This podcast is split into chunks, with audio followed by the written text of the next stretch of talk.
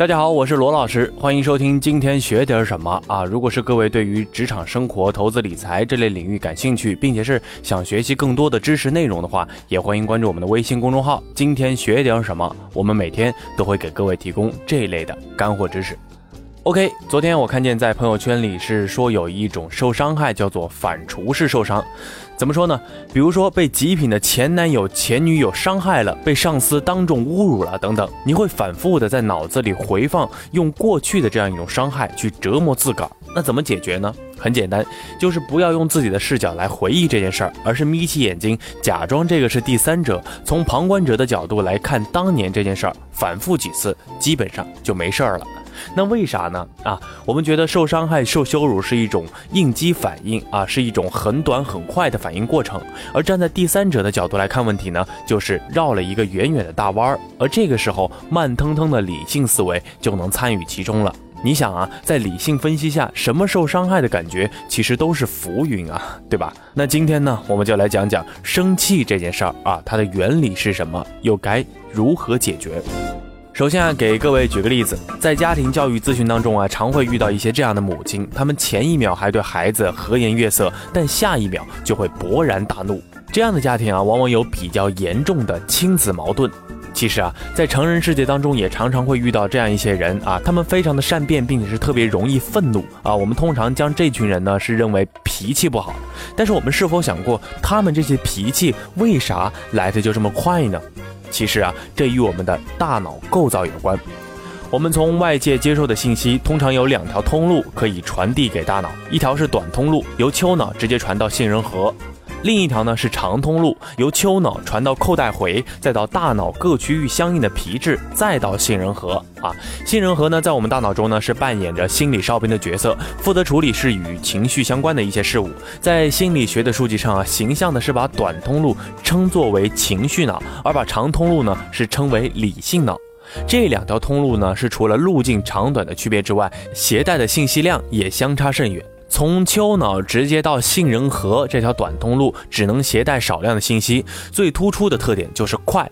比如说，原野上有一头猛兽向我们直接冲过来，这个时候大脑就会启动最短的信息传递通道，杏仁核立刻就会做出反应，也就是情绪脑会立即做出反应，要么迎战，要么逃跑。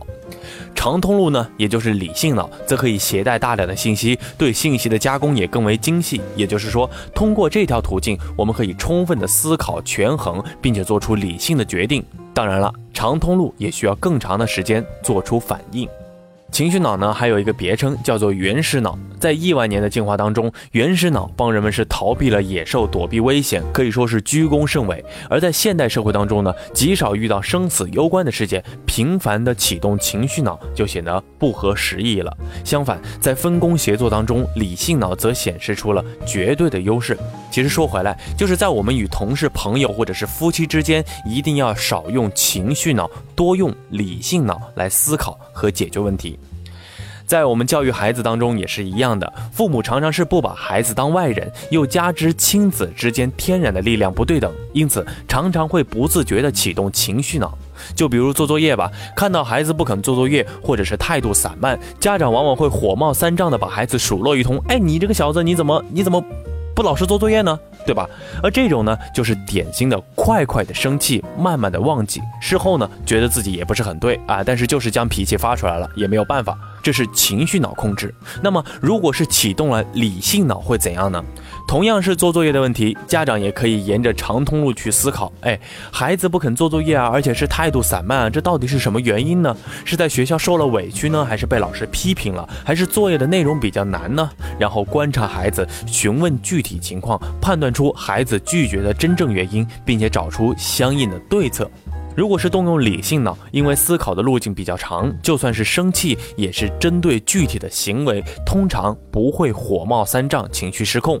这是典型的慢慢的生气，快快的忘记。而用情绪脑还是理性脑，往往是亲子关系的分水岭，也是我们平时和同事、朋友和夫妻之间的相处之道。那我们不禁要问了，为什么很多人容易启动短通路呢？其实啊，我们的大脑有两个记忆系统，一个是记忆普通的事实，另一个是用来记忆印刻着情绪底色的事实。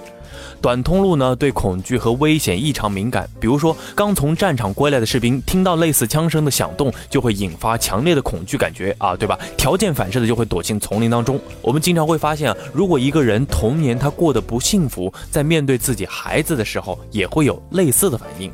其实道理很简单，这样的父母在他自己的童年里承受了更多的批评、指责、否定、拒绝，甚至是家庭暴力。如果他的孩子表现出了拒绝或者是不合作的态度，会立刻勾起他童年的痛苦记忆，并且是本能的进入到自我保护的状态。我们通常说，这样的家长攻击性比较强，而确切的说法应该是防御性比较强。每当面对这样的父母，我们总是忍不住感慨，拥有一个幸福的童年是多么的重要。而可惜的是呢，很多父母在成长过程当中，他们是伤痕累累，自己常常是启动情绪脑，也不知道是该如何教孩子启动理性脑。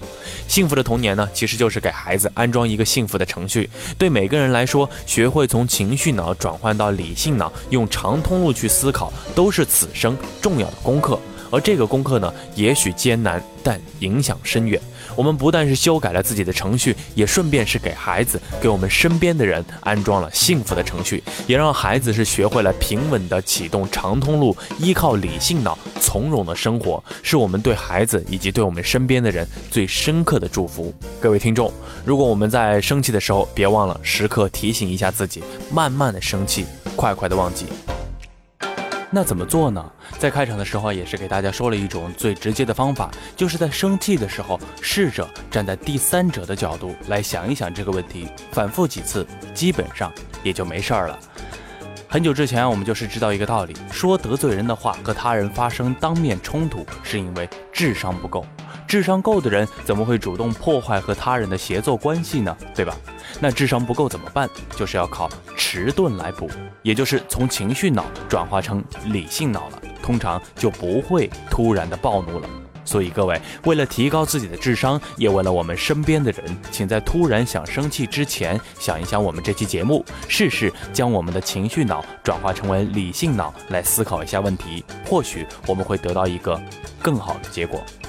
OK，今天学点什么？我是文涛。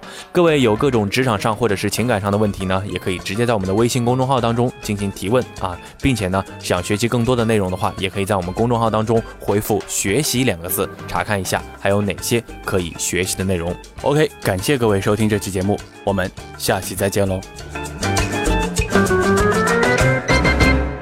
想学点知识又没时间。欢迎关注微信公众号，今天学点什么？每天学点新知识，交点新朋友，遇见更好的自己。